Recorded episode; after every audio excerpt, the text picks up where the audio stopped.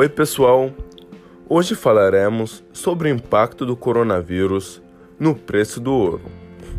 Para entendermos isso, teremos que entender o impacto do coronavírus na sociedade e no governo e o que essa pandemia causou. Primeiramente, devemos entender as etapas que essa pandemia gerou, começando pela crise de saúde. Isso aconteceu porque o sistema de saúde do Brasil não estava preparado para uma pandemia desse tamanho. Depois disso, o Ministério de Saúde teve que reagir com medidas drásticas, como distanciamento social, evitar aglomerações de pessoas e ficar de quarentena em casa. Tudo isso para reduzir os números de infectados e evitar um colapso de, do sistema de saúde. Devido a esses acontecimentos, o número de desempregados aumentou muito e as atividades financeiras diminuíram, o que gerou a crise da economia.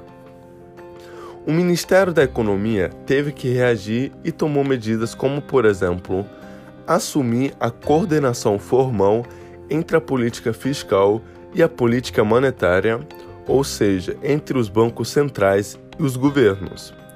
Prevê-se, numa primeira fase, a criação de uma facilidade fiscal financiada monetariamente, na qual os bancos centrais deverão fazer o que se chama de going direct, que significa colocar dinheiro nas mãos dos governos e dos privados para que o gastem e impulsionem a economia. O termo usado para esse procedimento é helicopter money.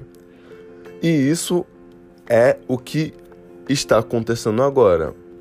Os governos estão distribuindo 600 reais para trabalhadores de baixa renda, aumentando as pessoas assistidas pelo Bolsa Família e muito mais. Com tudo isso, as dívidas do governo estão aumentando sempre mais e também o dinheiro que está em circulação. Sendo assim, a política monetária e a política fiscal expansiva leva a ceteris paribus ao aumento das expectativas de inflação. E por fim, isso tudo gerou uma crise no mercado financeiro. Pelos recentes acontecimentos causados pelo coronavírus, a população resgatou o dinheiro dos investimentos de alto risco, como ações. Sendo assim, o mercado financeiro começou a cair drasticamente. Normalmente, os investimentos em portos seguros como dólar, franco suíço, yen japonês e obrigações de tesouro são os melhores investimentos em tempo de crise, mas isso não foi o caso agora. Por causa da estabilidade do mercado nos últimos anos, muitos investiram com a ajuda de crédito bancário, financial leverage. Devido à crise do coronavírus, muitas pessoas não puderam restituir os seus empréstimos bancários e, por causa disso, começaram a restituir os empréstimos através de ouro e outros investimentos seguros. Sendo assim, o ouro no começo da crise não estava tão forte como deveria estar. Mas isso, ao longo da crise, se estabeleceu e o ouro voltou a atingir bons resultados. Geralmente, o preço do ouro é o inverso do dólar. Quando o dólar perde o seu valor, o ouro fica mais barato e mais pessoas fora dos Estados Unidos têm a possibilidade de investir nesse metal precioso. Isso acontece porque o preço do ouro mundialmente é determinado pelo dólar. Mas em momentos de crise, como esse que estamos vivenciando, acontece que o ouro e o dólar se acompanham porque eles são portos seguros. Em tempos de crise, as pessoas procuram segurança. Esse padrão se repete na maioria das crises, como por exemplo no ano de 2019, que foi marcado pela guerra comercial entre China e os Estados Unidos. E o ouro registrou retorno de 28% no preço em reais e 20% no preço em dólar. No momento, a tendência é que o ouro suba ainda mais enquanto houver crise, mas lembrando que apesar do grau de segurança que o ouro é, é recomendado para acionistas de perfil mais agressivo, porque como a variação do seu preço é alta, é possível perder ou ganhar muito em um curto espaço de tempo. Por isso, o ouro deverá ser considerado como um investimento de médio a longo prazo.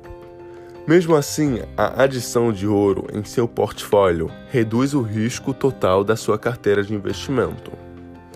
Sabendo agora como o coronavírus impactou e como o ouro geralmente reage a crises, vamos ver o que de fato aconteceu no primeiro trimestre desse ano e qual é a previsão para o segundo trimestre. O ouro tem tido um ótimo desempenho considerando as perdas dramáticas em ações. O ouro ganhou em valor relativo em comparação com muitos outros ativos. O metal amarelo demonstrou mais uma vez que é um refúgio seguro e muito útil em tempos de muita incerteza. O ouro teve uma alta de 4% no preço em dólar e 34% em reais no primeiro trimestre. Vamos agora ver a previsão para o segundo trimestre. Para descobrirmos o que acontecerá no futuro, devemos saber o porquê o preço do ouro pode baixar. Os casos de baixa são basicamente o aumento das taxas de juro e com isso o custo de oportunidade pela detenção de ouro e o forte crescimento econômico. No momento, nenhum desses casos parece muito provável.